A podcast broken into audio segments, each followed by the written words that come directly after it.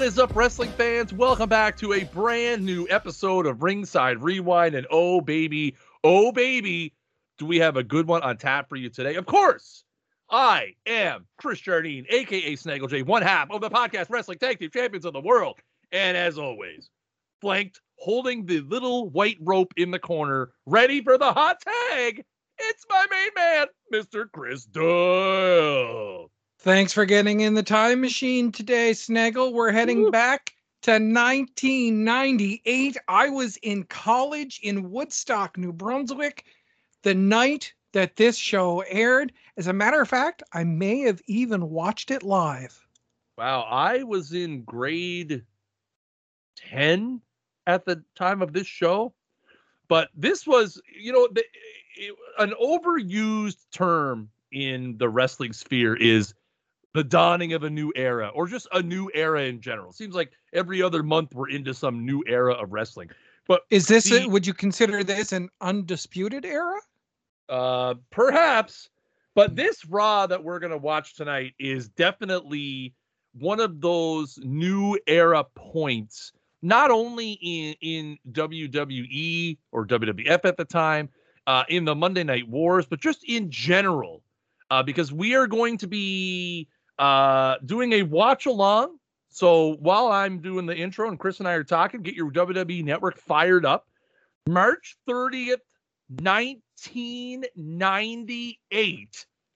Why is that important? Well, this is the first Raw of the Stone Cold Steve Austin era.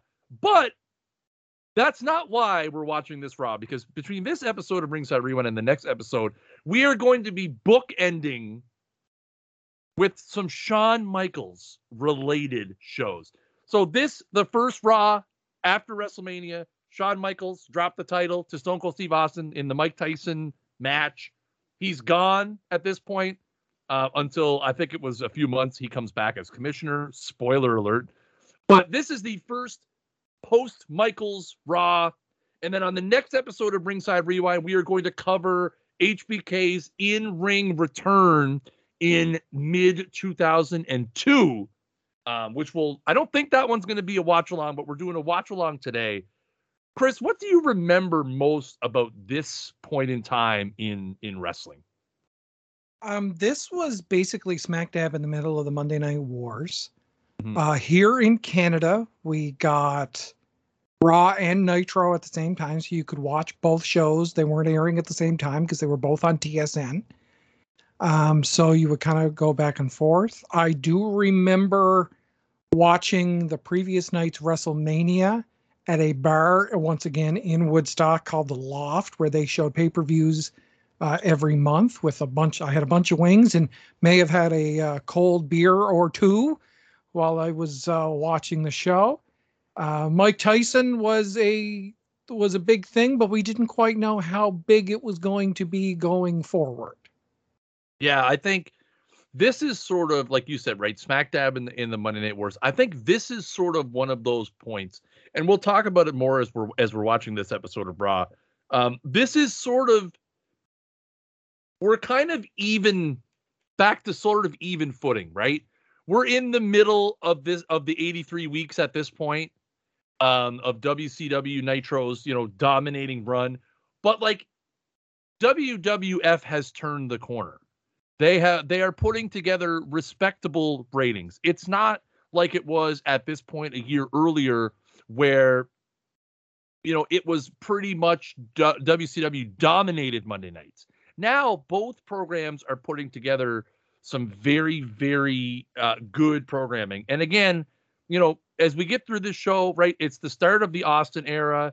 Um, there's a lot of other sort of key points that we're going to touch on as they happen. But yeah, this is just, I think this is sort of the start of the period of time that most people would agree is the best period in the history of wrestling. And it's also, the, I believe this would be considered the first Raw after WrestleMania. I agree. When that when that became the thing. The what if you if you weren't gonna watch Monday Night Raw every week, you were gonna watch the Raw after WrestleMania live, and that was a big deal up until the past couple of years. I agree. So again, get your WWE network fired up. It's Raw, March 30th, 1998. Now, even though the Raw intro in these eras was absolutely hot fire, we're going to pick it up with the skip intro function. So we are one minute and 40 seconds in. Feel free to pause the podcast and enjoy that 100 seconds of sweet, sweet Raw intro, but we're going to skip it. So one minute and 40 seconds. Let's get our everything synchronized in three, two, one, go. Crowd oh, cheering. Man. Oh man, the old days of crowd cheering, fireworks. Pyro and ballyhoo, as it's called on the WWF scripts at the time. Signs and like just the signs, the hype, everything is is like look at the signs yeah. all the Austin signs. Again, you got to remember, right? Austin's this is Austin's first night as WWF champion. Albany, Albany, York, baby. Yeah. If we're gonna go somewhere, we're going to Albany, baby. Sold out in the Pepsi Arena. Yep. Would That's that right. have been Albany? Was there uh, Albany, New York? I'm trying to think what might be there. Look at that. Not not the King. It's Jim Ross and Michael Cole. Michael Cole. That's right. By the way, this oh. is 24 years ago. Yeah, I know. Almost getting there. It's pretty um in Espanol donde se forma. Oh, there comes the man. So the TV Say what you will raw, about Vince. Oh, go, yep. Say what you will about Vince is that's a heck of a suit. That is like I can't carry a suit off like that. That is definitely heck of a suit. I I have a I have the Mick Foley disease, which is the more I dress up, the worse I look. uh so of course, right there was, the, you got to remember in the lead up to WrestleMania, there was some tension between Vince and and Steve, right? You know, Vince appeared to be on the side of Shawn Michaels, didn't think that Austin would be uh, becoming of the WWF champion, as he grew fond of saying. Tyson was to be the special enforcer. And of course, uh, you know, at the end of it, Tyson ends up screwing D-Generation X cancel one, two, three. There's a belt we didn't see for very uh, long. Yeah, the blue, the blue leather, Big Eagle. Um, and that that's this is the debut of the Big Eagle, correct? Yeah, I believe right up. This is. Oh my! Vince's mic's not working. Somebody's getting fired. But yeah, this is Looks the like debut. It... Uh, this is the first time anyone has seen the Big Eagle belt with the, and the the blue strap version did not last more than I think a week or two before they went to a, a black leather version, right? Yeah, I, I don't, I didn't like Big Eagle. I was more uh, of the older Eagle belt that I think Austin's going to come out with. Yeah. Listen to the crowd reaction for Austin. It is um again there he comes huge ovation. Austin is just mega overlook. He sees the new belt, looks at his old belt. First things first, he should have kept the old one and threw the old one, the new one down. Yeah. Dropping it on Vince's foot when Vince sells am- amazingly. Yep. Yep. So really, again, that's remember right? They're going head to head with Nitro, right? Nitro is in Chicago, Illinois at the United Center. 21,000 people at Nitro, a sellout, um, going head to head against this. Um, so you, obviously you're going to kick it off with Austin, the new belt, um, try to get the show started on a hot here, and then see kind of what's going to happen between Austin and Vince. I'm sure it's going to go well. Oh no, this is this will be fine. They'll they'll shake hands and hug and no, that yeah. doesn't happen for a couple of years yet. Yeah. yeah.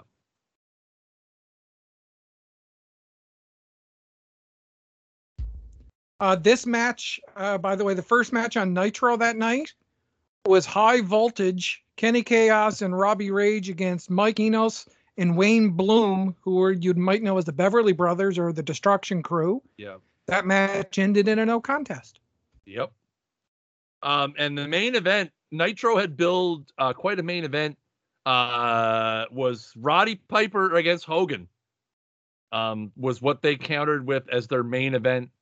Uh, and you got to remember, right? Nitro with that extra hour at this point still. Yes. Um, two hour versus three hour show. Vince obviously straight up lying here, saying he's proud of him. Uh, Being the World Wrestling Entertainment Champion, according to the uh, closed captioning. Yes, of course. Despite the fact that you can clearly see a WWF logo up over Austin's shoulder and head there on the uh, on the on the media tower. At least they hadn't changed the uh, to the scratch logo on the turnbuckles yet, so we didn't have to see those uh, blurred out. Yes. I love I Yep. used I I used to love when Vince called him Mr. Austin, by the way. Mhm. That always just that that was just icing on the cake for me. That was always the best. This must have been before Vince discovered Red Bull. Was there Red Bull in '98? I don't remember. Oh, I'm sure there probably was. Let me tell you something, Vince. Yeah, I don't like that belt. I'm I'm not it's not my favorite. No. If you were to buy one replica belt, what would it be? Oh, limited to WWF or Doesn't have to be. Mm, mm, be tough. The big gold belt would be would be on the short list. It would be a tough decision between the big gold belt and um and the winged eagle. I think for me, I Yeah, I I, think- I love the big gold belt just because of how unique it is. Yeah. Um, and I think the AEW World Championship would be on that list. Be one of those Yeah, three. I like the AEW one. Uh, Winged Eagle would be definitely on that list, and version four of the IWGP Heavyweight Championship, Right. the one they had before it became the World one. Yes. What? What? What did you say?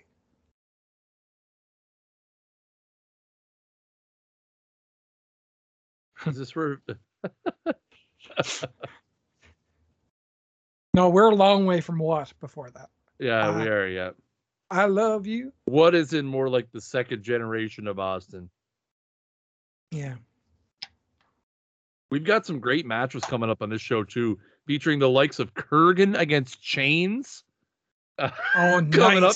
Coming up here in a little bit, Ken Shamrock and Steve Blackman are going to take on the Nation of Domination. Marc Mero against Taka Michinoku. The Midnight Express against the Headbangers for the NWA World Tag Team Championship as well. And uh, the New Age Outlaws are going to take on Cactus Jack and Chainsaw Charlie in a steel cage match, um, which I believe is for the vacant WWF Tag Team Championships. So, Uh, I don't think it was vacant, but they returned because they had won the titles at WrestleMania. They being pronouns, pal.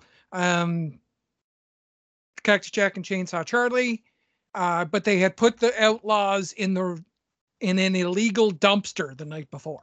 right. Yeah. So I Something think they gave them back. Yeah. So here we're getting some pretty heated uh, moments between Vince and Austin's playing to the crowd. Speaking of things you couldn't do today, that would be doing a promo, uh, giving making fun of a man for saying "I love you" to another man. Yep. No, Couldn't do right. that these days. No. I love easy this. The easy way or the hard way. Like you can see the change in Vince. He's a little bit more. He's got Yep. the, the the frown on and the.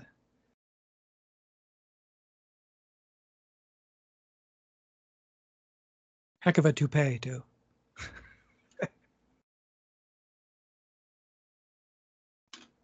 Yes. What is your definition? This is this again, right? They're setting this up now. Again, you got to remember you're you're you're you're transitioning. This is the second big transition of the decade for WWF. Um, you know, you had the transition from, you know, the big guy cartoon era Hogan Warrior to, you know, the HBK Shawn Michaels era with a little diesel mixed in. Now you're transitioning again, right? Shawn is gone. Bret is invisible at this point. Um, you know, it, this is Austin's time. So they're setting this up, you know, with the easy way, hard way. You know, they're really going to set this up as as a McMahon Austin feud. Like we're not you got to remember it was just what 6 months ago that Vince had become an on-air mm-hmm. character with the Montreal Screwjob. So, I mean, he hadn't Oh, see, look at looking right at that hard camp and giving that. Ah, what should I do? Kick, wham. Terrible stunner. Although not as bad as the uh, Madison Square Garden one.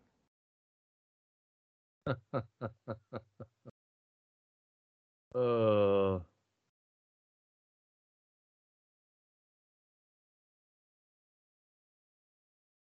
guess uh, Austin's going to do things the hard way. Yeah. Of course, by me saying too about saying that Bret is invisible, he obviously Bret's in WCW, but he's invisible there, right? Yeah, like, pretty much. You know, he's doing nothing in WCW. He's gone. So again, you've set this up, right? Austin's your guy. This is the definition of of a new era. You put the belt on Austin. Now he's your guy. And really, when you look up and down, again, you're still a company that you know is losing. You're you're losing the competition. You know, so you're trying to figure out, right? Shawn Michaels, for better or for worse, was one of the faces of your company. He's gone. You know, so you're trying to figure out, well, listen, we're still losing. We're still in second place, but we've been gaining momentum. How do we keep that going? Obviously, you can't roll Mike Tyson out every week. You know, it's um why haven't they cut out the commercials? I love that they haven't cut out the commercials, by the way. What? Oh, it must uh, for the, the replay because back in the day they would do Tuesday night replays of the pay per views. Yeah. Where they would show everything but the finishes. That's right. But yeah, so like it's interesting to see, right? At, you know, WWF figure out like that they have lightning in a bottle with this whole Austin McMahon angle, and you know they're this is kind of the start, and we're off to the races here. Shawn's out of the picture you don't really have a next either, right? Like, who else is around at this point out with other than the Undertaker? Really, yeah. really nobody. Um, like The Rock is still in the nation at this point. Um, and you know, Austin and Rock did have a really great intercontinental title feud that obviously they are going to rekindle in the future um, for the WWF Heavyweight Championship. But you don't really have an heir apparent number one contender. So what do you do? You're going to try to capture that never before looked at heat between the owner of a company and the world champion. And I mean, it's safe to say that it worked out in the end. We uh, we just saw Jr. Michael Cole. That look with the raw jacket is on Jr's um, action figure that come out around this time. It's the only WWE action figure I have and on it says Warzone, and on the other side says Tony. Oh, here nice. we go. LOD 2000. Yeah. With Sunny. It's 1998, but we've got LOD 2000.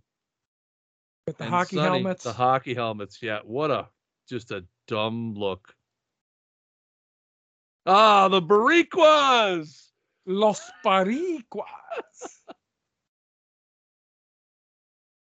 LOD just coming back the night before WrestleMania to win uh, Tag Team Battle Royal with Sunny as their manager.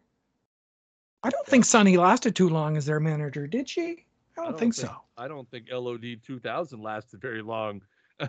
so, you know, it definitely wasn't. um Yeah, it definitely was not. They were not long for. I mean, God Yes. bless WWE for trying to do something with LOD at this time. Like, Yes, because uh, Sunny was was not very long for this team, and then they brought in Droz, um, Yeah. and Dr- Droz would would fill in for Hawk. Um, they would call him Puke, uh, and then at that, oh, Paul Ellering actually returns as well, right? yes, because Uh, he turns on LOD to join uh, Disciples of Apocalypse. But God, it's Yeah, one, two, three. Thanks for coming a out. 34 second squash job uh, for LOD 2000. Now, here's the thing I, I have to point out there is one, two, three, four, five, six. There are seven matches on this Raw. None of them last five minutes. The longest match on this card is four minutes and 41 seconds.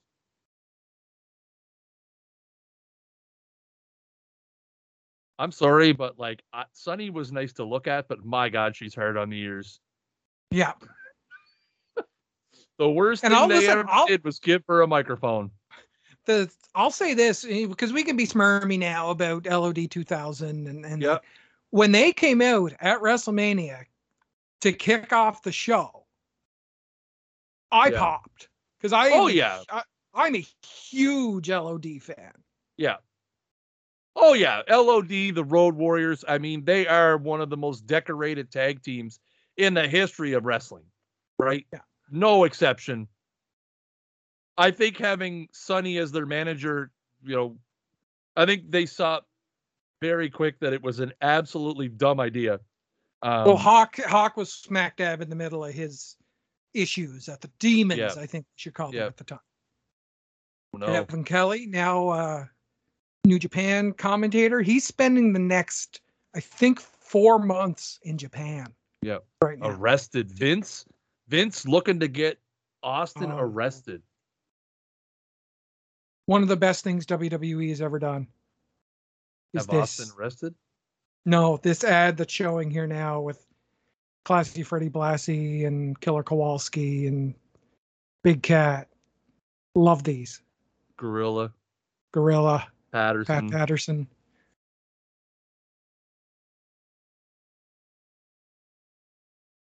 And to this day, they still use the Freddie Blassie footage from this. Yep.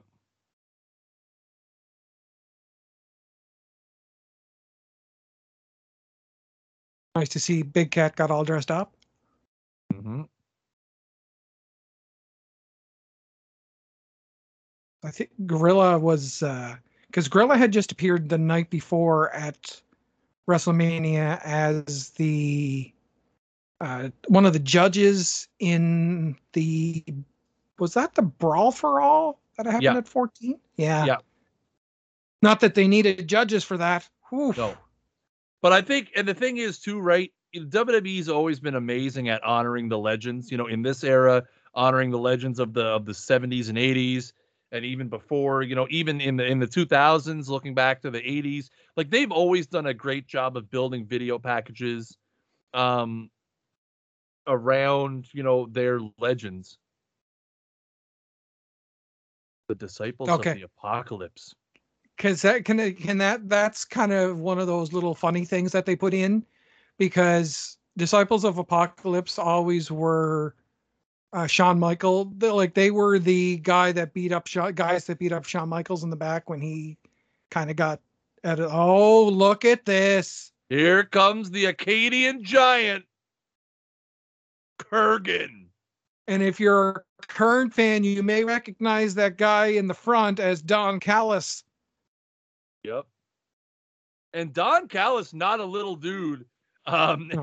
Kurgan, um, just making him look like dwarf like size. Um, oh, listen, I've been face to chest with Kurgan once, and you you know you hear on TV, oh he's a giant, and you know you wouldn't believe it unless you saw it on TV. Well, believe it because he the man is huge. Yep. He fit the mold of what Vince wanted in the ring: big, tough, strong, and absolutely no lick of how to wrestle. The one time I, the one of the times I saw him was in Target in Moncton, and mm. he's in jogging pants, a hoodie, and what I have to believe was size 18 Reeboks. Yep. Uh, alumni member of Atlantic Grand Prix Wrestling. Yeah. I think he's doing shows this year. I think oh, I saw that. Possibly. I don't think he's he's doing autographs at at some of the local independent shows. He'll do that around Moncton, right? Like, because I mean that's where he's living and when he's not off doing movies. Right. Sherlock Holmes. Uh, he was in 300. Like, we're not talking small time movies here. No, he was in some big box office, um, box office movies. Now, Chains. He was also known as Brian Lee, who now, was he was the Underfaker. That's right. Now, 1998, a very big year for Kurgan, I have to say. Uh, your close personal friend, Dave Meltzer, um, he would actually win a Wrestling Observer Newsletter Award for 1998. Would you like to know what it is? Um, hmm, do I go for the joke or do I go for the truth? Uh, well, I'll go for the truth. It'd probably be worst wrestler. Worst tag team of 1998 for his eventual partnership with Golga. Golga, of course, better known as John Tenta, or better known as Earthquake. Uh, they would form a tag team as part of the Oddities. Yeah, we're oh, not too comes... far away from the Oddities here. The Claw! Oh my God, he's got the Claw! No! Shut up, Callis. Don Cal. You're going yeah. back then. He gets the claw, and oh my God, one, two, three with the claw. Two minutes and 14 seconds. Kurgan picks up the dub. And if you could have heard the audio, what you would do is you would hear Don Callis tell JR about this kid back in Winnipeg named Kenny, who uh, is going to be a, a, heavyweight champion years down the line. Oh, Never. music. Who's this coming now? Oh, oh no. it's just Kurgan's music. Oh, it's just Kurgan's music. Yeah. He still has the claw. Oh my god. Just he's he's clawing him right out of here. What in the Jehovah's? Listen, good for you, Brian Lee, for walking backwards like that. Yeah, a little a little backwards crab walk. Referee yeah. putting really no effort in to try to get him to break the hold here. Yeah, get thanks, the, Jack. Get, thanks get for help. Jesus officials out here. Yeah. Austin waiting for the cops. Oh, here they come. Lights on. Yeah. Obvious little UC unit here pulling in. Yeah. Guaranteed, none of these guys are actual cops. No so shot. Driving a Mitsu, Mitsubishi or? A... No, it looked like a Crown Vic. Oh no.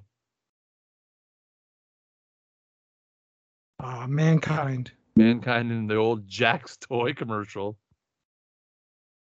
I gotta say something about the toys. I have become a huge fan of like toy hunts and stuff like that on uh, on YouTube. Guys like Ethan Page and the Major Wrestling guys. And mm-hmm. I can spend hours watching that stuff. Yeah, it's very interesting to watch, really. Yeah. And then I go, hmm, I should search and see if I can find toys that I like. And then I realize how expensive they are and go, uh, no. It's crazy. I mean, the the market for that stuff, it's it's kind of a lot like I mean, it's a little bit different in terms of where it is in its life cycle, but it's a lot of like retro video games at this point, right? If you're yeah. not, if you weren't in the retro video game market 10 years ago, you can't afford to get into it now. Uh, and, and 10 years ago is being generous, but that like I feel like the wrestling, the vintage wrestling toy market, you probably needed to be in it more like five plus years ago. Yeah. Tennessee Lee. Oh my, Robert Filler. Fuller. Or Colonel Robert Parker, depending on Yep. your vintage. Ain't he great? J E double F J A double R. E double T. Oh. Look Oh, at the this. horse. Look at this Oh, the horse. absolute horrendous entrance. The horse, the flashing jacket, the peace sign, the double J. What in the sweet holy hell are we looking at? How scared do you think that horse is at this point? Probably why the lights are off. Although to be fair, I bet you that's probably a well. I mean, you're in Albany, New York. I was going to say the likelihood of it being a show horse might be low, but you would think maybe Yeah. they would get a show horse or something, a horse that was used to some crowds, maybe. But in Albany, New York, I don't know, man. Is that don't that doesn't seem like big horse country to me. Oh man. Doing the old Fargo strut. Look at Fuller in the back. Just loving loving getting a paycheck. yeah. All the stories you've ever heard about Robert Fuller, all of them are true. He was the Brian Pillman of his time. Yep. Well, we're off to a, just an absolute banger of a of an episode here. Ooh, Yeah. man. Egg, uh, Aguila, didn't he? He and he ended up being Papi Chulo later on, I believe. Uh, yes, he was uh, he was Papi Chulo, Yeah, Lita's first. also also uh, known as Essa Rios. Essa Rios, when he was Essa Rios the first couple of times he was around, Lita Yeah. was his manager. Yeah. Had a stint in TNA there as well. Yeah.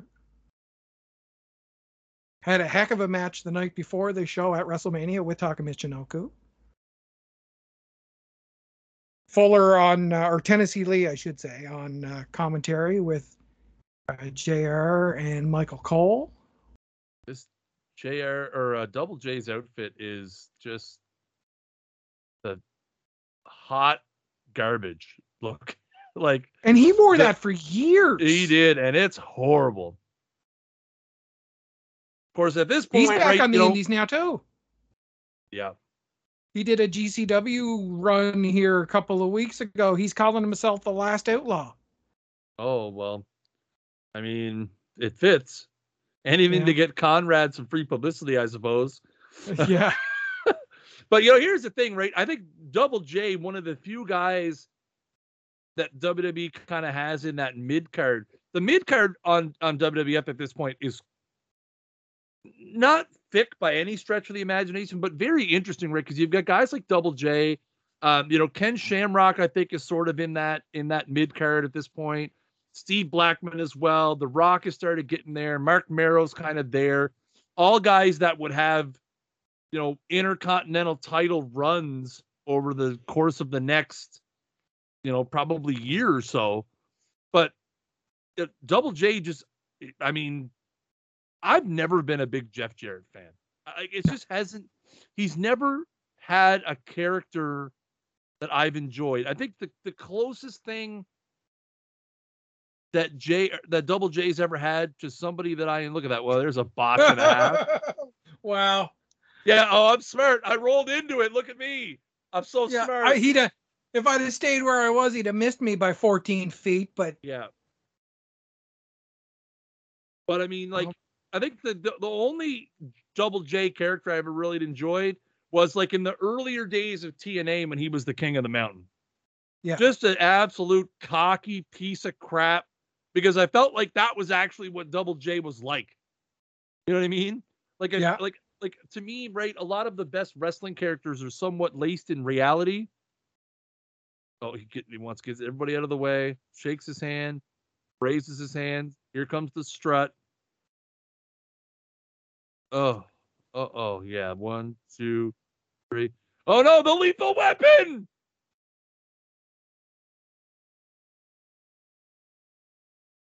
Oh my god, what a pump kick. yeah, And the clothesline. Oh, Tennessee. No, no. You wouldn't hit a man Or like who Steve, takes his hat like off. Steve Jackman, am I right? Woo! Yeah. Oh, Timmy White. Oh. no. Oh. From behind, the lethal weapon is down. It's hard to have a manager that's taller than you are. Yeah. That's six-time hardcore champion Steve Blackman to you, by the way. honestly, and I will say this: when I was ring announcing, that was actually one of the problems that we had. Is I was taller. I'm like six foot, Yeah. and I'm a big. I'm a big. When I was ring announcing, I was probably running 350 or so. So I'm that much bigger than a lot of the guys on the rosters, and that honestly is a bit of an issue because Right. there was a few there was a few times we would have guys like kind of try to intimidate me like get up in my face Oh, and I would have to I would have to go. Oh, oh, here we go, Austin getting on Austin, McMahon. Austin's, arrested." Austin's arrested. That's it. Oh, Sergeant Slaughter, of course, all a part of uh, McMahon's lapdogs at this point. With Commissioner uh, Slaughter at this Commissioner point, I guess. Slaughter, yeah. Uh, you've got Commissioner Slaughter, you got Briscoe, Patterson, the Stooge group. We'll be back, and we're back. One eight hundred Raw, brought to- collect. It's the easy way to save. And by WWE The Music Volume 2, experience your favorite of Camelot Music and The Wall. The wall. Is that WCW's The Wall? And you can see, right? Every single break they come back from, they are talking, referencing Austin McMahon, right? We've seen two replays of the nut shot. Here's now another replay of him being taken out. Again, they every single commercial break, they are coming back with Austin Rock or Austin McMahon, Austin McMahon.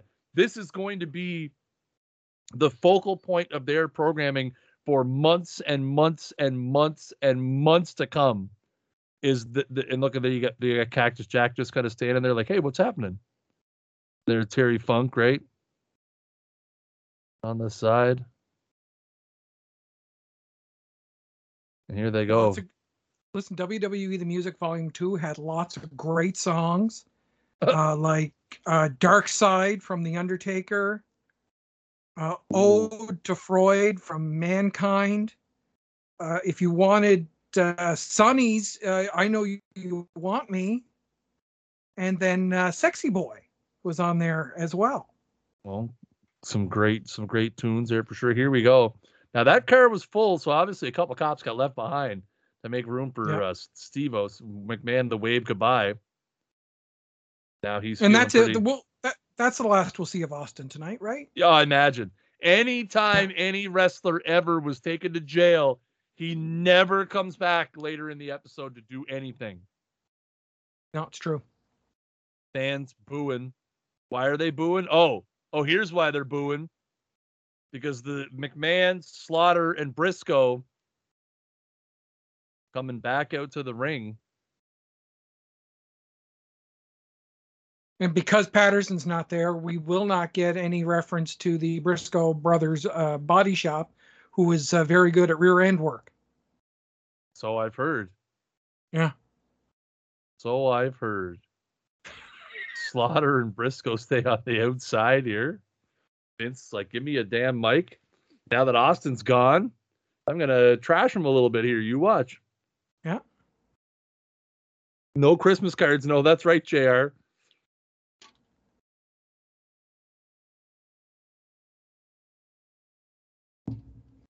Again, this is all about gathering heat. Yeah. We're we're into the let's make Vince as much of a heel as possible. Yeah. Still, he's still kind of like a, you know, trying to act in the best faith of the company at this point, right? Um, Yeah. You know, we're still a little while away from full blown crazy heel.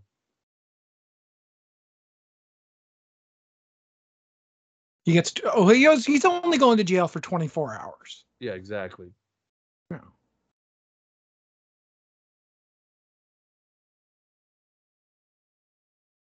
That's right.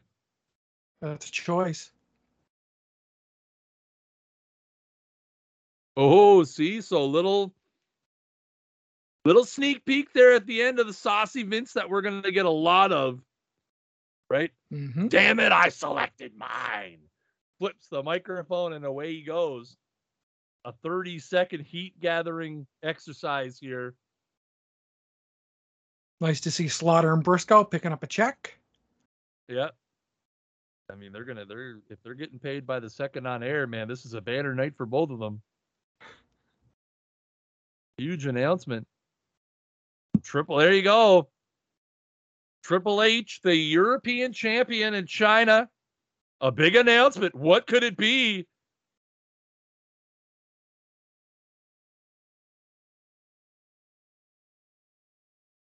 Oh, he's going to drop the hammer.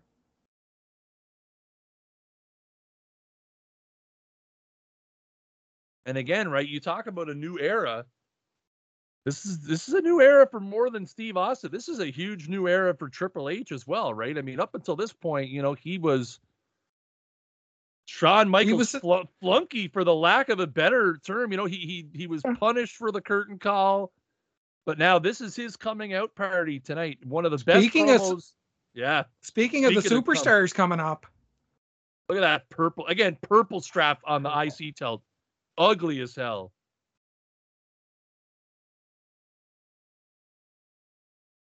D'Lo and Mark Henry in the background. Godfather's there as well. Yep. Farouk. You'll see him in a minute, probably telling Rocky to shut up.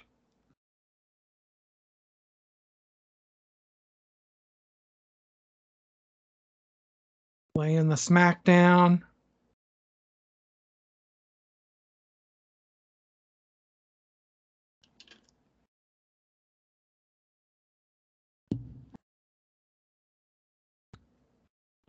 Rocky showing some respect to the leader of the uh, nation,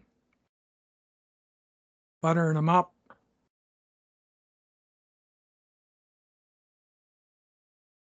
Farouk, Ron Simmons, the latest guest on these uh, Stone Cold. Stone Cold. Yeah. yeah, the uh, Broken Stone Skull Cold, sessions. Broken Skull sessions. That's right. And there's the uh, copyright. That means the show is over, right? yes, of course. Of course, well, because over. Well, for ratings purposes, there was two shows. There yep. was Raw and the War Zone, I believe. War Zone, yeah. Oh, and they do they're doing the intro. Here comes yep.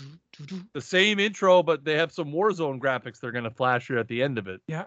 And again, it was for ratings purposes. So then they could say, and uh, USA Network could say that they had two shows in the top 10 or top five well, and, and, but but the also the other part is, I believe for a while was there not a different age maturity level for each part of the show, or was it? Yes, it was a same? different. That's no, right. different because you got into the 10 p.m. Eastern hour, right? So the, yeah. the rules were a little more relaxed at 10 p.m. Eastern. So the war zone could be a little edgier. And like JR even presenting it like it was a different show earlier tonight on Raw is War.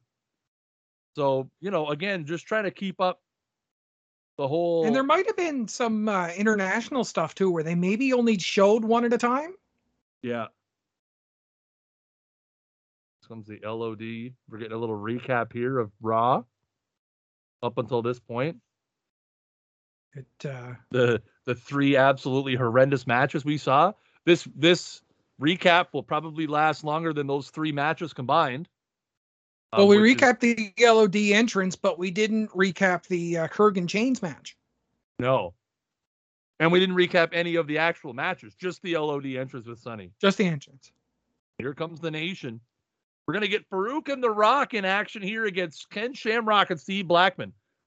What a what a tag team match that is.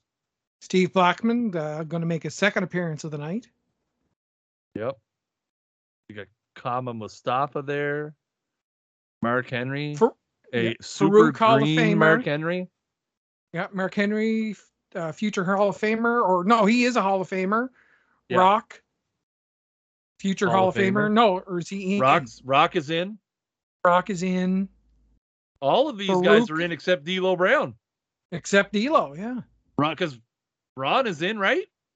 Yeah, Ron was in. Yeah, So everyone except D'Lo Brown is in the Hall of Fame. You think they ever put the nation in as a group? They should. Yes, Ron was Ron went in in 2012 actually, so 10 year yeah. anniversaries. Speaking of which, you bring up Hall of Fame.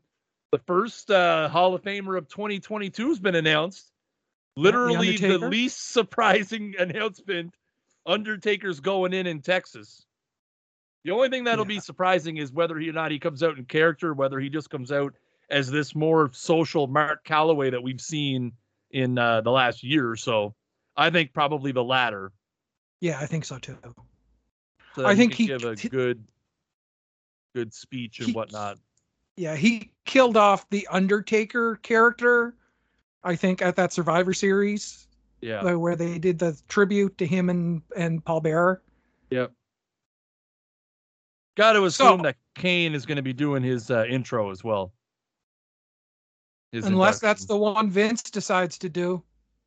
Yeah, I could see that too. Anyway, sorry, what were you going to say? I was going to say you're walking down a dark alley. Which one of these teams do you want to see that want to, you know, kick your behind? Not because uh, I'm myself. I'm going with uh, Shamrock and Blackman because at least they'll hmm. make it quick. The only thing I'm thinking is uh, maybe I go Farouk and Rock because maybe I have a chance to outrun Farouk. So like you know like like he's a little little bigger at this point. So I feel like maybe I could outrun Farouk. Um, so in other words, you'd want him angry and sweaty. Well, yeah. I mean, neither of them is a great situation. I guess you're always worried with Farouk and The Rock that they have um, Kama, Mark Henry, and The Godfather as backup somewhere as well. True. Or uh, Kama, Kama, and The Godfather, the same person, obviously. Kama, uh, D'Lo, and Mark Henry. yes. Uh, the preamble to this match gonna last longer than the match itself. Book it. I'm I'm gonna. Oh yeah, for sure. I'm gonna. Uh, uh, no, I'm gonna tag it. What are you doing? Here you see a little bit of uh, the sh- uh, the continuing showing of the crack in Nation of Domination here. Um, this is something that's been boiling, you know, for quite a while, ever since The Rock uh, got himself the Intercontinental Championship, then regained the Intercontinental Championship.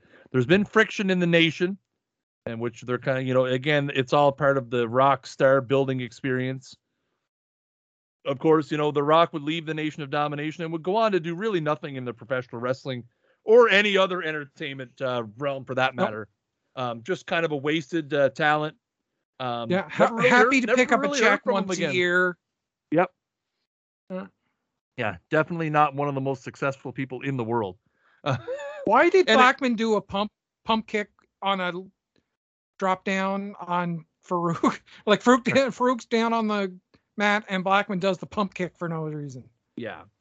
I think the thing is, right? Oh, you know, Blackman and Shamrock with a very common theme here. Neither of them are wrestlers. Um, they're, you know, again, very, you know, both very green in the ring, right?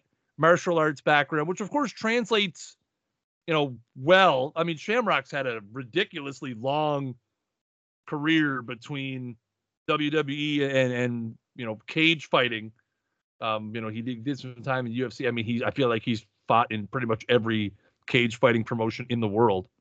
Yeah, uh, some pride in Japan and, and things like that. Like who yeah. was a pro wrestler first and then went to MMA. Yeah. And then came back.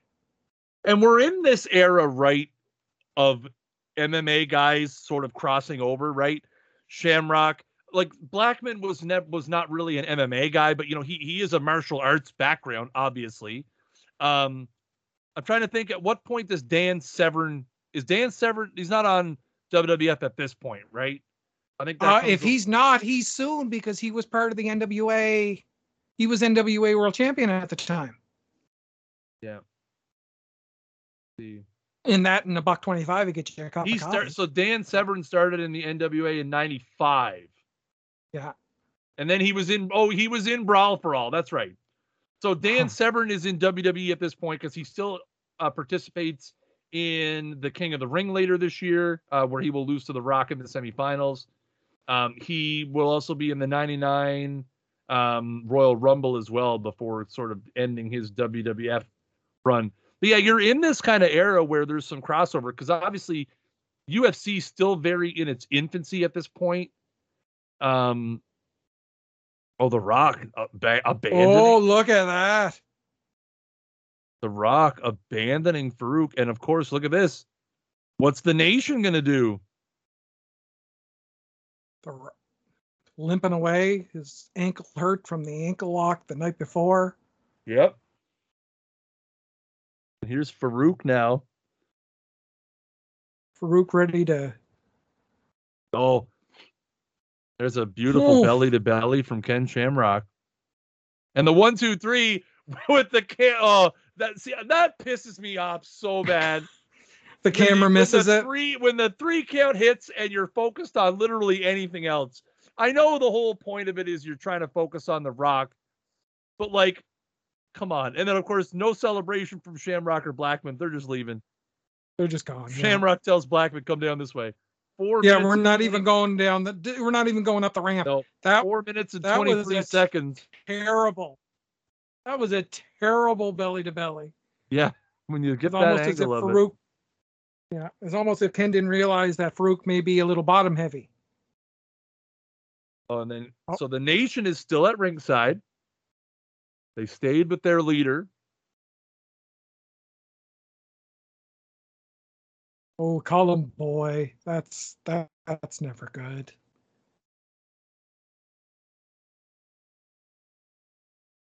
Oof.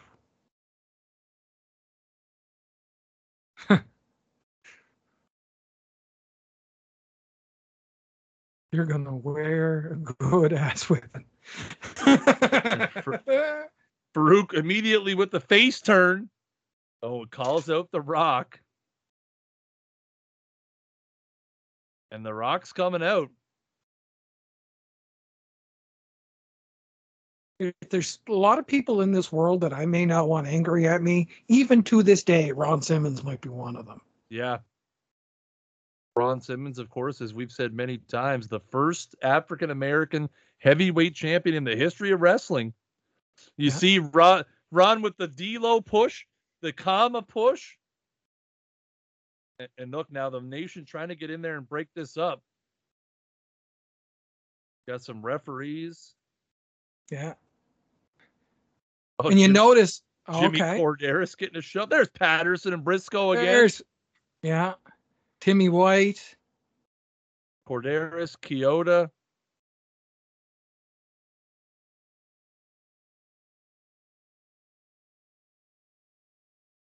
Rock going on his own.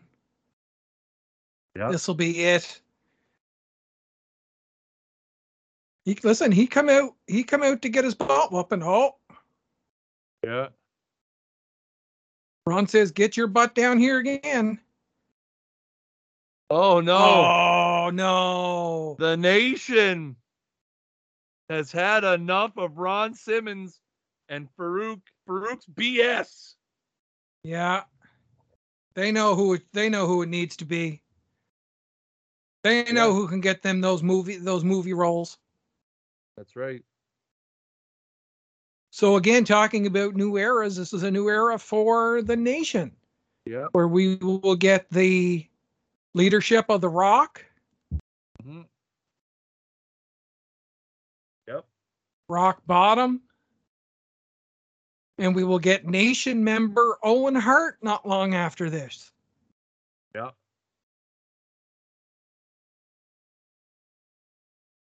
Hmm. So it didn't work out real good for Ron Simmons because he would eventually uh, team up with Too Cold Scorpio for a brief period of time. But then, and then later this year, he would uh, form a tag team with uh, some unknown lad named Bradshaw. And that tag team, I don't think really went anywhere.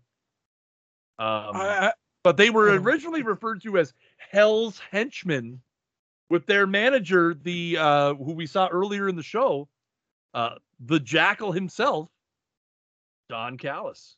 Yeah. Would go so, on to be Acolytes. Yes, Don Callis would leave WWF.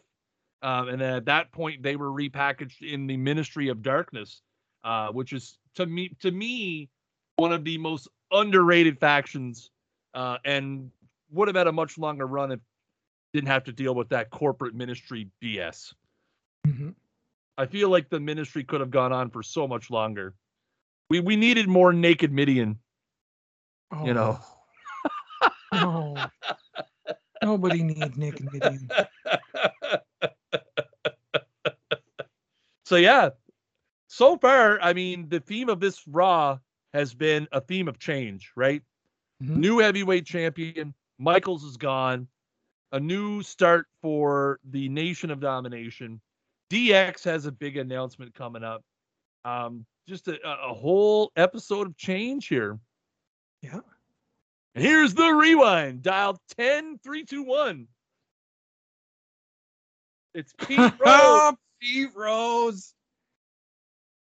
I left a pair of tickets for Bill Buckner, but he couldn't bend over to pick 'em up.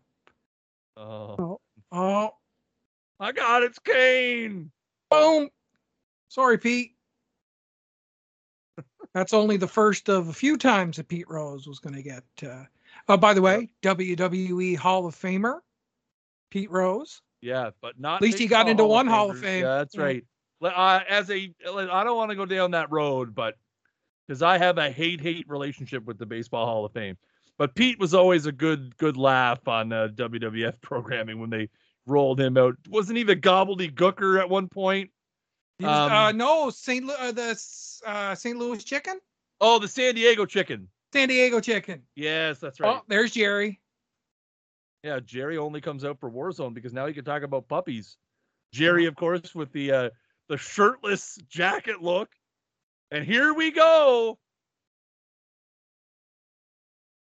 We've talked about a new era and this being an episode of change. And oh, baby, listen, here's the thing.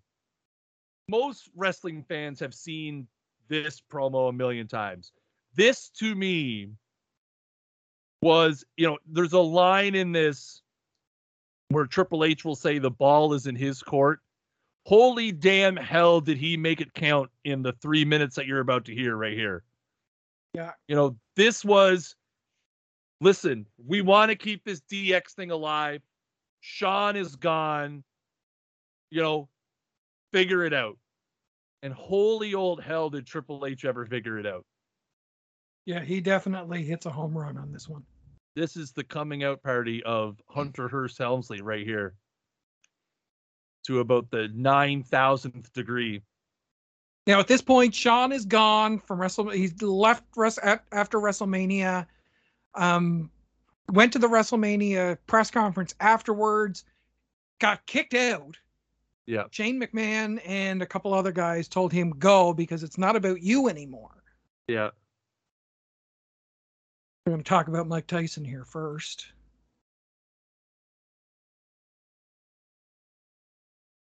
Some doubts that Triple H had about Mike Tyson. Yeah. Is he locked in?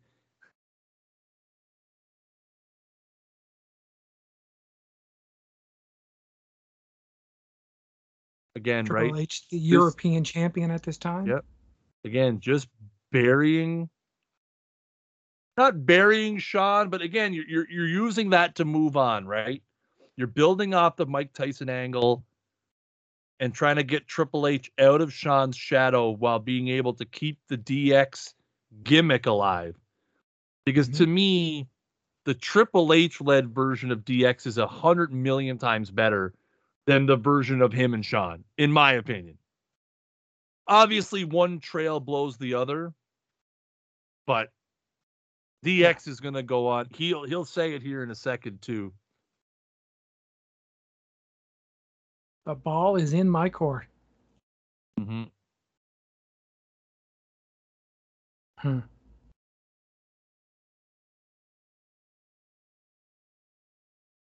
And this is before the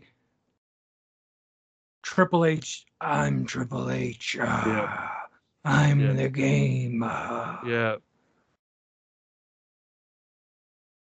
See, so he starts talking about the genesis of DX, basically DX 2.0. Do you think the DX Army was supposed to be the na- new name and they just just realized how dumb that was and probably just kept going? We are about to see some major shots fired in the Monday Night Wars here in about 10 seconds. I love that he tapped his arm for blood, by the way. Yep. and then we get a Kliq reference.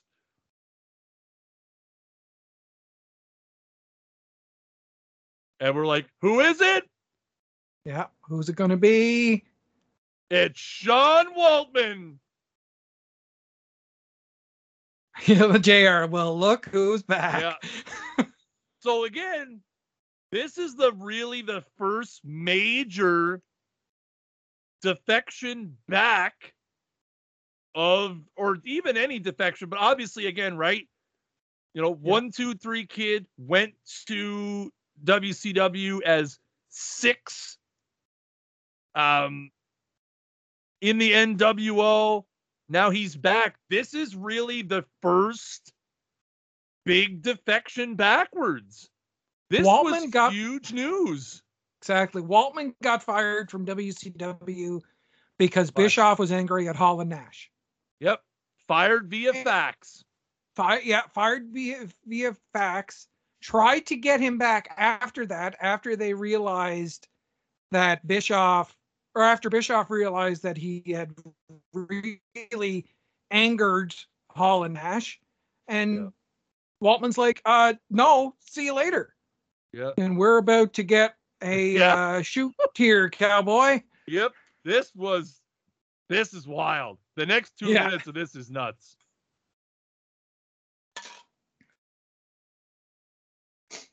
Uh, Waltman's going to settle some scores right here, Yeah. right about now. Waltman's about you gave him a live mic.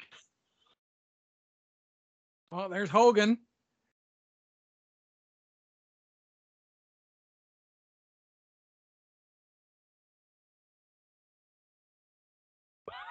wow. That'll get a pop in any WWF arena at this time. Yeah. I like how they spell it mustard and not mustard on the closed captions, by the way. Yeah. it's giving some advice to Hulk.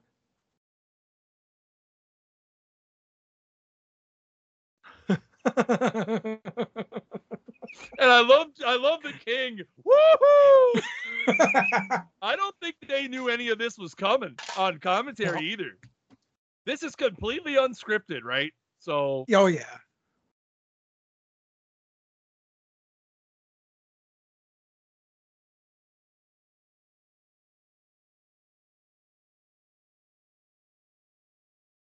Look at Hunter. He's just like, okay, kid. Yep.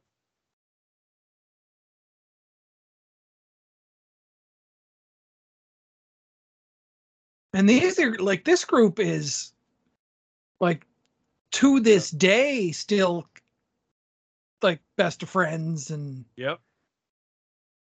oh Kevin Nash, Scott Hall. Hunter's on that one. Hunter's so like, concerned. Hunter's like, oh no. like really?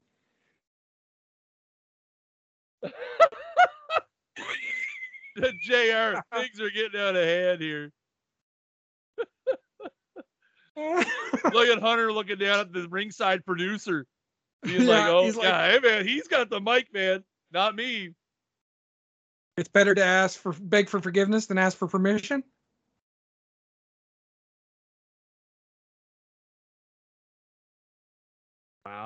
And who said one, two, three can't get a pro- can't cut a promo?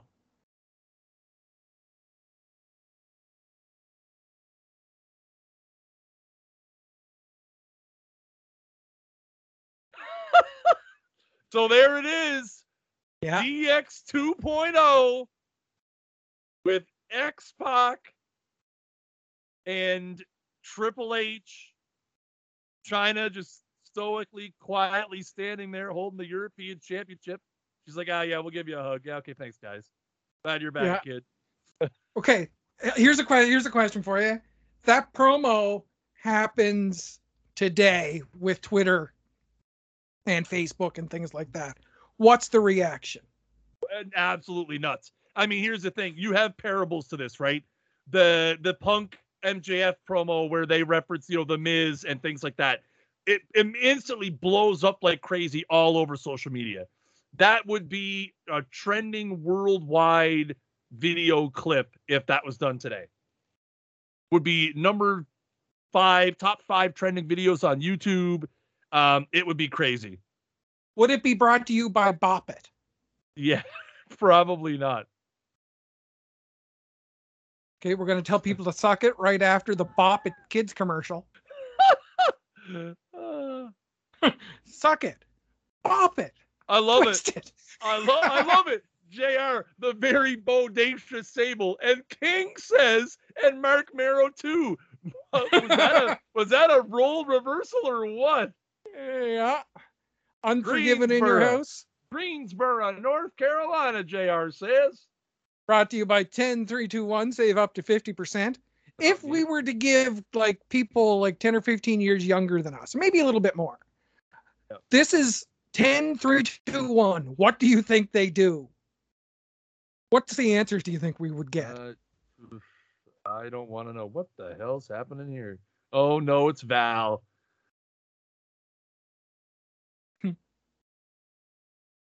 Watching one of his videos. Yeah. Like I don't know about you, but I don't like I like I don't like listening to myself, so I can't imagine doing like Val and watching myself. I'm not touching that one with a 10 foot pole. They've heard. Oh my god. I do have to point out too, um, there was a really, really good match on Nitro. Um, Booker T against Chris Benoit for the television championship um, is on Nitro uh, right around this time, I believe. Um, ends up in a time limit draw. That's probably the, one of the only reasons to watch Nitro, unless you want to see Bill Goldberg um, squash Ray Traylor, um, which I don't think anybody would want to see. What about uh, Kidman and Disco Inferno? Definitely not. I don't want to see anything to do with Disco Inferno or Jim Neidhart defeating Curt Hennig by disqualification. Also, by the way, Marty Jannetty wrestled um, for the Cruiserweight Championship against Chris Jericho on the episode of Nitro tonight. When I penetrate the World Wrestling Entertainment. This is. Uh... This is still going. Yeah, I know. I'm trying to talk over it to deflect uh, me listening to it and reading it on my screen. Um, Squealing is... in the light. Yeah, yeah, I'm squealing in the light definitely at having to watch this. I am just so good. Oh, you like, know this is gonna say Val yeah. Venis is coming. Oh my god. Son of a biscuit. This is Hey, Taka Michinoku's in the ring. Let's go. The cruiserweight champion. Yeah. Or light, sorry, light heavyweight champion. Correct. I just watched a match uh, from earlier this week with Taka. Uh, he opened up the New Japan show from Saturday night or Saturday mm-hmm. afternoon. And of course, everybody getting excited for Sable. Yeah. And for Marc Mero, the crowd goes mild. Yeah. Has there ever been a bigger example of don't bring your significant other in the business? Oh, I just thought of another one. was the one you was the one you thought about possibly Macho Man and Liz? Um uh no, Kevin Sullivan and Woman. okay. Well yeah, because I don't think it ended well for uh, Liz either, to be honest, at being exposed in the wrestling yeah. industry yeah, I mean, there's a lot of great examples of don't bring your spouse to work. Um, this mm-hmm. is one. Oh no, it's Luna.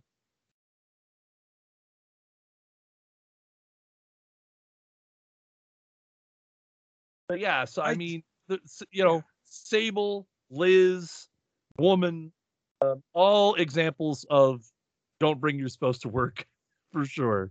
I just watched The Dark Side of the Ring with Luna, and it uh, it, it was really Like it, that was one of the ones that you know was really really Yeah. dark. Yeah, it was. Yeah.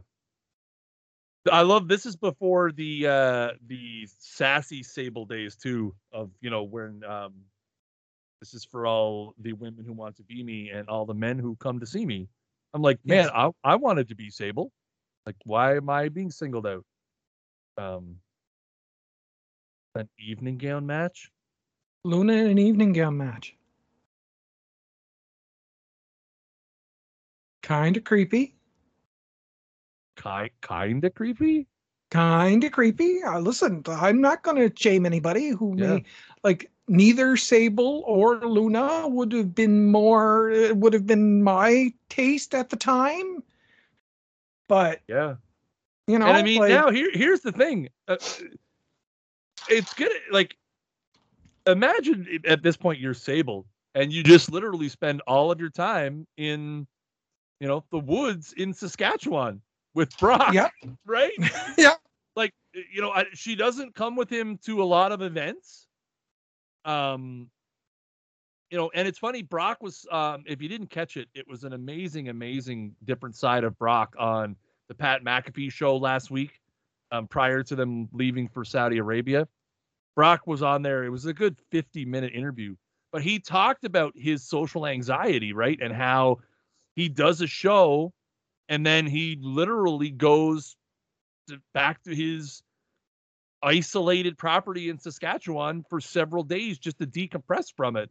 And I'm like, yeah, I, you know what? I'd have a hard time going home to Sable too in the woods in Saskatchewan. Really hard time. So Tuck- did Luna really call her a little squat? Yes. No, she she did not. She called her a slut. Oh, okay. That's why JR is apologizing for the language. Okay. All right. Because a little bit behind the curtain, I have my audio completely off Right. and closed captioning on. Chris has his. I have my stu- audio, down, up just yeah, a little just bit. enough so I could hear it. Um, just enough so I could hear it.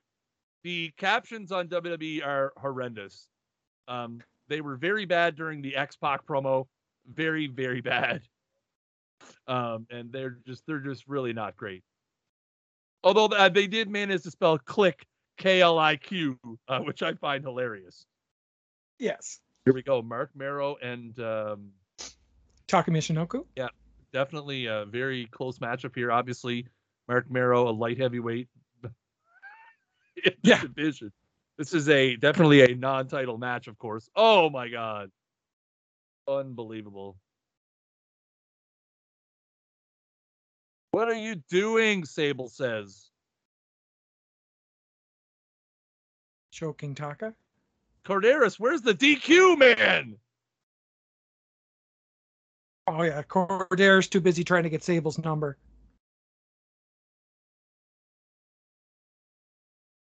Oh, oh, rolls him up. One, oh, two. No. No, come on, Taka. Oh, Mero. Oh. with the shot right to the peas, has him up. TKO. a, a really bad looking. Now, okay, here's the thing. Can we draw a really hilarious parallel here for a second? Sure. Yes. Sable at this point, right? Married to Marc Mero, right? Yep. Eventually, they divorce. She's now married to Brock Lesnar. And their finishing maneuvers are eerily similar. Yeah. because there's a TKO and the F5 not literally the same thing. Like, Uh, just, yeah, pretty like, much. just the fun, just the hilarious, like you know, the weird coincidence. Like, is Sable just a big fan of the F5 or or what? Like, I, I don't What know. else could Brock Lesnar take for Marc Mero? That's the line. That's it right there. That's the tweet. That's the tweet. Like if Brock Lesnar comes out of WrestleMania as the marvelous Brock Les- Lesnar, oh, oh, this is the uh, debut of Kaientai. Speaking of new eras, Dick to Dick Togo, um, MEN's Teioh and Funaki. Funaki, that's right. Dick Togo, he's heading up to the top uh, rope there now. Uh, oh my mem- god! he is currently a member of House of Torture in New Japan. Uh, Funaki is, I think, still training in Texas, and I don't know what happened to MEN's Teioh. Kai and Tai with the decimation. JR, no one doesn't know what to think. Here we are. We're back after commercial. Oh, Jimmy. Oh, speak of the devil. Speak of the devil, there's Dan Severn.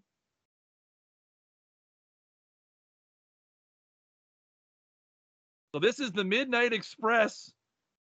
Bodacious Kind of. Bart and Bombastic Bob against uh, the Headbangers. The NWA Tag Team Championships on the line here. So no intros, no semblance that it's actually a title match, but this is for the NWA Tag Titles. It is, yes, definitely. And the Midnight Express. Cornette on commentary. Yes. Dan He pretty much looks the same Yep. Now as he does then. Yep. And again, Dan Severn is the NWA heavyweight champion at this point. So lots of NWA related. Oh my God, what the hell was that? Shoo. Uh, so you get Bart Gunn and Bob Holly, of course, are your Midnight Express uh, guys at this point. Because were both- obviously you're gonna put the guy who got knocked out by Butterbean in a championship tag match the next night. Yep.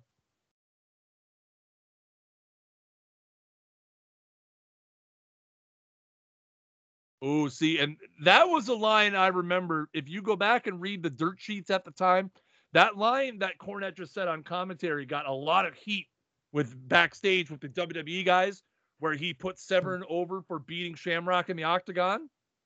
Uh-huh. Um, not received very well backstage. Uh, because again, right, you know, Shamrock is in, you know, in sort of that mid card intercontinental title picture over the next few months. Uh, and again, just got a little bit of a berry job by Cornette there. By the way, uh, this is pre Brawl for All. oh, this is so- pre brawl for yeah. all. Brawl- Oh, yeah, So it was Brawl- 15. The Brawl for All, um, the Brawl for All would only start in June. Okay.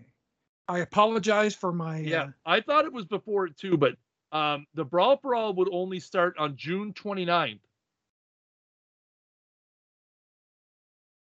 breaking news uh, DX is going to be introducing a new member uh, later on this evening during That's this right. Raw. That's right. DX continues on their um, thing, but yeah, the the Brawl for All actually ran in the summer, and then the Butterbean match wouldn't happen until WrestleMania, so it wasn't really part of the Brawl for All. Okay. Um, because the Brawl for All would end on the August 24th episode of Raw when Bart Gunn knocks out Bradshaw. Then Bart Gunn would come back in February of 99 to build towards um, the um, match with Butterbean at WrestleMania 15. And that was when they did the Steve Williams in the Kabuki mask Yep. stuff too, I think. Yeah, he Gunn came back, feuded with Bob Holly, feuded with Dr. Death, and then would get absolutely decimated by Butterbean and never heard from ever again. Pretty much. All right, this would be one oh. of the headbangers with the big power slam. Oh, Bart interrupts the count. So the original Midnight Express was Randy Rose and oh, I just had it because he was a member with Bobby Eaton as well. Dennis Uh, Condrey. Dennis Condrey, and then Condrey left for some reason, and we got Stan Lane and Bobby Eaton, and they were the Midnight Express up until that team broke up when Cornette Lane left WCW. yeah, The old way, rocket way- launcher. Way back, they used to do. They had a, the original version of it was a three man Freebird rules with Condrey, Randy Rose, and Norvell Austin. Back in old uh, back in Southeast Championship Wrestling. Um, it did, but in once they came to Mid South was when Bobby Eaton got in there and Cornette, um, you know, built that squad that the the more common version of the Midnight Express that people know. Oh, wow. Severn is just going to decimate these guys with a suit on. Severn is one of the toughest guys in the world at this point, legitimately, but had yeah. pretty much the showbiz stuff as your local avocado. Like just yeah, absolutely no, no charisma. Yeah. And again, I mean, that was kind of the difference between, you know, why Shamrock was a had such a successful run in wrestling because Shamrock had, I mean, he wasn't charismatic by any stretch of the imagination, but his personal presentation was something that you know the crowd could adhere to. His intensity his screaming. Severn was just a, a cucumber you know? Like, yeah. and not in a good who's on the phone? Uh-oh. steve austin on the phone he got his one phone call and he called jr over the arena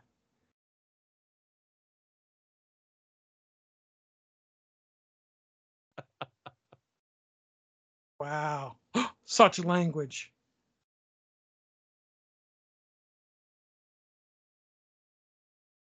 The, the, death penalty for this for the Stone. Cold Stunner. That's right. He said last time he checked, the the penalty for giving someone the Stone Cold Stunner is not the death penalty. So Vince McMahon's ass belongs to me. Next week, next week on Monday Night Raw. Yep. Fix your signs. there you go. uh, we've still got hey, we still got the main event to come here. The New Age Outlaws against uh Cactus Jack and Chainsaw Charlie in a steel cage. Woo! Here we are, old, old blue. Old blue. So you know they got to take some time to set it up. Yeah, you got the referee there helping. Is that is that Tony Chimel putting it together? Uh oh. I might have been. Uh oh. Uh oh. The lights are out. What the hell's happening here? On here. Undertaker. Oh, it's Kane. My God, oh, what's wrong with me? Oh, right. he's but he's not scheduled to be there. Kane's oh. music. Well, it's a good thing they set his pyro up. Oh, Paul Bearer. Of course, the first time they uh, Kane and the Undertaker met was the night before at WrestleMania. Yep. Undertaker wins the match after three tombstones. Don't forget the encore of WrestleMania tomorrow night. That's right.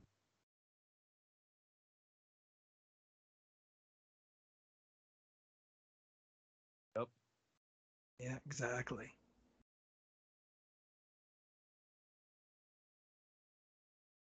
Well, I don't know about you, but I've never heard of many brothers that set each other on fire. No, that's a bit excessive. So, it's a bit excessive. Might thing might make things interesting at Thanksgiving. Definitely would be a yeah. I don't think there was many happy Thanksgivings at, in the uh, in the Kane Undertaker household.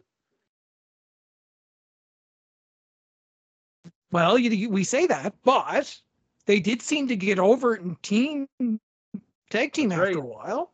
Brothers of Destruction. So very successful. They could have got together team. and had turkey. Possibly, yeah. Do you think Kane's a turkey guy or a ham guy? Oh, he's definitely a turkey guy. He's from Tennessee, yeah. man. Come on. Yeah, but they got the honey ham down there. Uh no, he's a turkey guy. We're Lots just talking about turkey and ham because this promo is basically a time killer to get the cage set up. to give them time to set the cage up. The classic Paul Bearer yeah. promo. Mm-hmm. And he was the guy to send out there because if you needed somebody to stretch, there's nobody yep. better than Paul Bearer to be able to do. Yeah, that. this has been two minutes, and he said a grand total of 27 words. mm-hmm. Great promo cadence, though. I always, as, as as annoying as Paul Bearer was, his promo cadence was just fantastic. He could do more with with with less words than a lot of people could. He was proud. Paul Bearer was proud of his baby boy. Oh my God, he had a dream. Was it an Amer? Was it an American dream? I had a dream, he says. I heard somebody else say that before. Yeah, I'd, I'd probably not something that you want Paul Bearer to be stealing, but hey,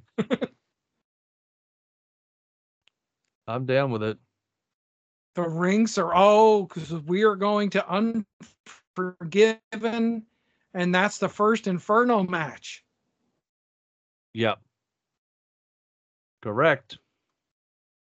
Before they figured out how to do it.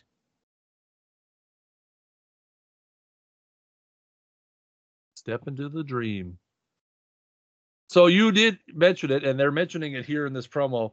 Uh, the next pay per view would be In Your House Unforgiven, which would air April 26th from Greensboro, North Carolina, 21,427 in attendance.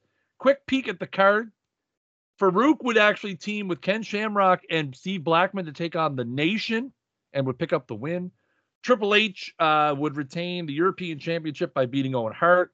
The Midnight Express defeated the Rock and Roll Express for the to retain the NWA Tag Team Championship. Luna Vachon would beat Sable in an evening gown match. The New Age Outlaws because of course she did. Yes. Do you think Vince new- was not going to have not going to have a reason to pull Sable's dress off that's, on pay per view? That's right. Uh, the New Age Outlaws would defeat LOD to retain the tag team championship. Um, the Undertaker would defeat Kane in the Inferno match we just saw a promo about. And Dude Love would pick up a victory over WWF champion Stone Cold Steve Austin via disqualification. So we're like we're only a couple couple weeks away from the from Dude Love. Yeah. I think it's next week actually. Cor- it'd be see corporate dude love. Yeah. Oh, here we go. Because we're still on the chainsaw Charlie. Oh, that's hot. Hot chainsaw Tony, Charlie hot, with a hot Terry Funk laying on a bed here, getting getting getting lubed up. Here's Cactus Jack and Chainsaw Charlie I like Chainsaw, well, Chainsaw Charlie better when he has the pantyhose over his face. Yeah, Chainsaw Charlie has given it up at this point. He's not wearing the the pantyhose over his face. He's wearing a Funk You t-shirt. Like he, we've just given up all pretenses of this now. They may as well just call him Terry Funk. Yeah, the cage is barely half up at this point either. But we're like, hey, we're going. It's live TV, baby. Because this Raw was live. So yeah, much easier. Uh, much easier now when they do the cage that drops down. Yeah, well, it was also much easier when they were pre-taping, um, you know, the the Raws the week before and editing them, as yeah. opposed to doing it live, right? Another little recap here. Another little uh, promo job for the Tuesday Night Encore. WrestleMania 14, which you can currently watch on the WWE Network. No, can't help but do it. You ass better you didn't know somebody. The job squad. There is no. Love it. And there is no way these days that Vince would have a grate on his stage that was all burnt out from pyro. No.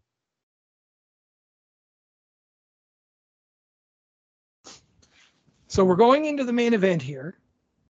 We've got seven minutes left in the show. Yeah, that's it. It's a cage match.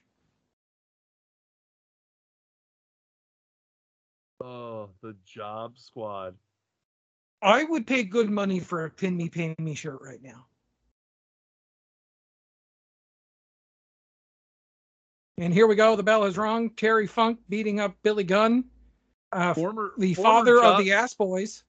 Job Squad, by the way, Al Snow was the uh, the only member that lasted the entirety of it. Other members included Bob Holly, Scorpio, Duane Gill, who would go on to become Gilberg, and the blue meanie. Oh, he goes to the back. Oh no, we're in the cage here. So again, old school cage rules. Get out of the cage is the is how you win. I don't know. Actually, I before oh, is this a I saw pinfall? that- This is pinfall submission in the cage. This isn't an escape. Oh, okay. Well, then we're changing the rules on the fly here. It wasn't a. It wasn't a legal dumpster. That's Uh, it wasn't illegal. You could you imagine? the ass boy's father uh, hanging from the cage. That's right. You better be careful because Triple H will buy that pissant company and fire his ass again. Gun, gun Gunn Club better be careful. Yeah, exactly. Listen, uh, uh, Shane's going to invade AEW anyway. You watch. Oh my he'll- god, Oh no! Look at look Oh. at the cage almost fall off. the cage buckles. This is just literally like some old ass rotten scaffolding. Uh oh, is that is that rope or is that uh handcuffs? Those are handcuffs. Oh, Terry Funk now going at BA Billy Gunn. Uh, yeah, Terry Funk's constant growling during the match. I love it. Terry Funk Oh. had retired three times by this point in Yeah. 1998, uh, and continued to wrestle until I believe 2016 was his Yeah. actual last match.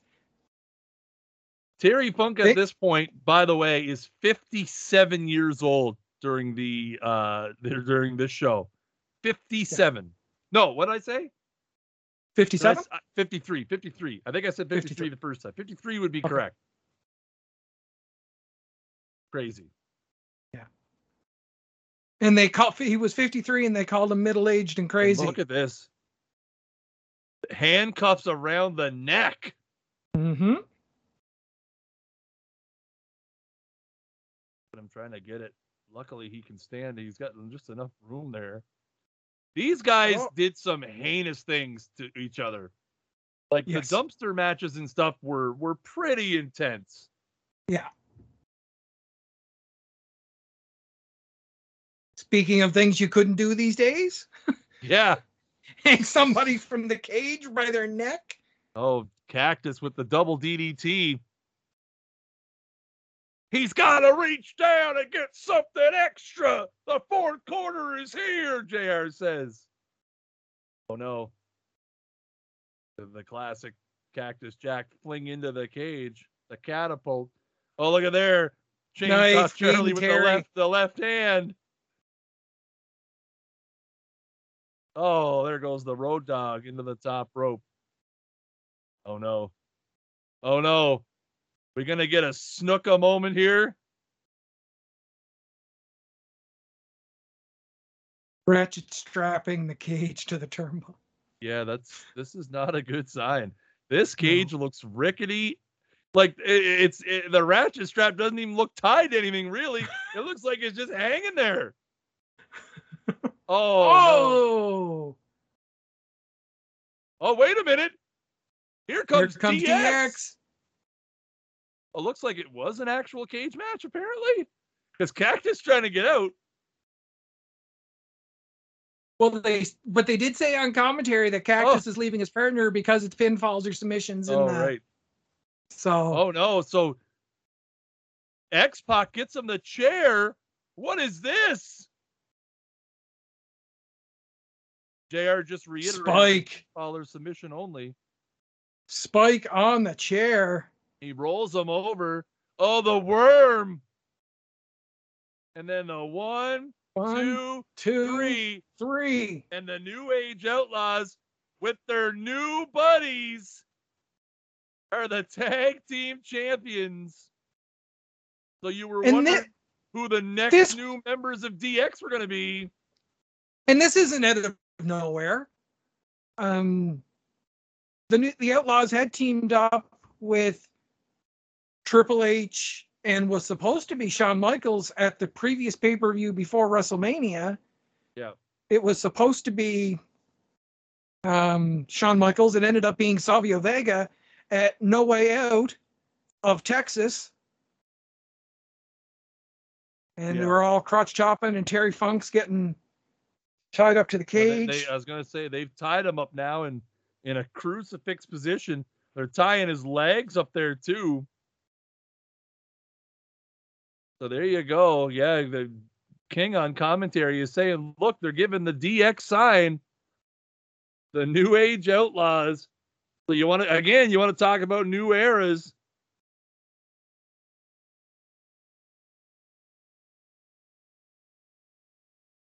Oh, and here's a and Bronco not, Buster. Oh, to the back. And let's not forget that makes the Outlaws the new tag team champions. That's right. And, re- now you've got and really let's say European champion, the tag champions. Let's say for what it is, Terry Funk was tied up so that he didn't, as a way to for him not to have to take that much of a beating after the heck of a match at WrestleMania. Like exactly. Oh no, the ch- oh wow. Oh, an unprotected again something you would never see now. An unprotected chair shot right to the dome, and there it is.